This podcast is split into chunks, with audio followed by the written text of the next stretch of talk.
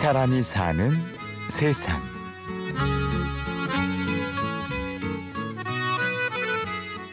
사실은 저는 스무 살 때 그만두면서 전 아직도 기억을 하는 게 침대에 누워서 한숨을 쉬었던 것 같아요. 왜냐하면 제가 이거를 사실 좋든 싫든 거의 인생의 반 이상을 했던 건데 이렇게 그만두면서 내가 과연 무엇을 할 수 있을까? 지금 내가 이렇게 그만둘 때 부모님들 심정은 어떨까라는 생각도 예, 들어서 밤을 샜었어요. 그녀의 나이 스무 살. 혼자 방 안에서 은퇴를 고민했습니다. 스무 살의 은퇴. 피겨 스케이터 신예지 씨의 이야기입니다. 아, 안녕하세요. 저는 피겨 코치 신예지라고 합니다. 올해 나이 서른둘의 예지 씨를 만난 곳은 태릉 선수촌의 국제 스케이트장. 옹기종기 예지 씨를 에워싸며 몸을 푸는 어린 선수들이 보입니다. 저 아이들처럼 예지 씨도 7살 때부터 피겨 스케이팅 선수의 길을 걸었습니다. 네.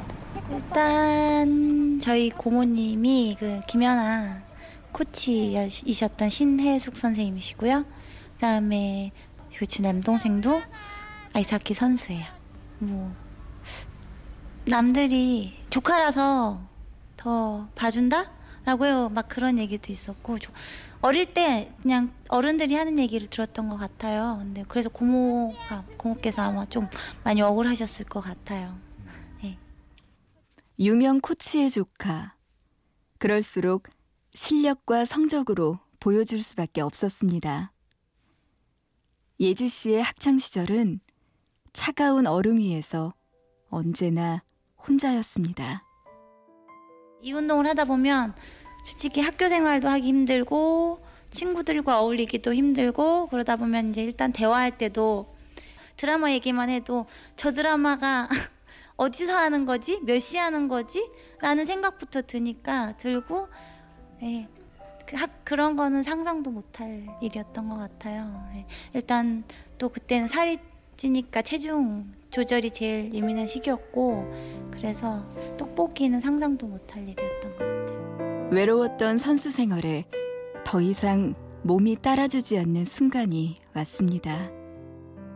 제가 고3 때까지는 그래도 어느 정도 체형 유지가 됐는데 대학교 가면서 이제 체중 변화도 오더라고요. 그러면서 이제 점점 코치님하고 트러블도 생기고 그리고 심적으로도 더 힘들어지고 예, 그래서 아 그냥 자연스럽게 대표에 떨어지면서 은퇴를 했던 것 같아요. 예.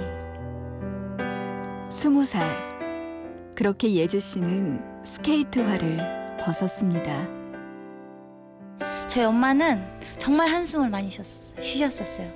네, 결국 이렇게 아무것도 이룬 것 없이 그만두는 거냐 라면서 많이 속상해하시고 정말 이거 스케이트만 바라보고 했었는데 나는 그리고 우리나라에서 어쨌든 챔피언도 몇 번 했고 세계선수권 대회도 가고 주니어도 가고 아시안 게임도 가고 뭐 못 간 거라면 올림픽인데 이룬 게 많이 많다고 생각을 했는데 엄마 입장에서는 이룬 것도 없다라고 하니까 난 여태까지 뭘 한 거지라는 생각을 했던 것 같아요. 지금까지 뭘 했던 걸까요?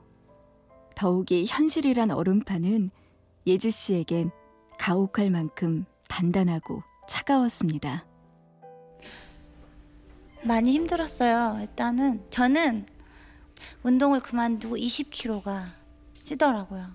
일단 어디가 피겨를 탄다고 해도 몸집이 좀 있으니까 탔다 말았니라는 생각 많이 얘기도 들었고 그래서 그때 대인기피증이 좀 생겼었어요. 상처를 많이 받아서 대인기피증도 생기고 그래서 많이 대학 4년 내내가 내내 참 많이 힘들었어요. 네. 그렇게 낯설고 힘든 4년의 대학 생활을 마쳤습니다. 가야 할 곳과 받아줄 곳을 찾아야 하는 상황. 답은 처음 그 자리에 있었습니다. 저희한테 친절하게 가르쳐 주시고 저희가 대회 같은 데 나가서 좋은 성적을 얻을 수 있게 잘 도와주시는 것 같아요. 어, 일단은 대회 때는 어, 농담으로 그냥 대충 하고 나와니까 긴장이 안 되고 더 잘할 수 있는 기분이 들어서 좋은 것 같아요. 또 저희 선수가 아닌 잘 코치로 가르치는데 4년 만에 다시 쉬는 스케이트화. 선수 때는 반 억지로 타서 어, 좀 타기 싫고 다시 오고 싶지 않는 링크장, 다시 신고 싶지 않은 스케이트를 했는데 지금은 일이 된 다음부터는 나보다 저보다 더 좋은 선수를 육성해야 될, 되고 또 아이들을 키우는 게 재밌고 코치하는 게 재밌고 그래서 지금은 이게 굉장히 저한테는 즐거운 스케이팅이 된 것 같아요. 남들보다 30년은 빨리 찾아온 은퇴라는 단어. 이제는 남들보다 30년은 더 할 수 있는 일을 음반에서 찾았습니다.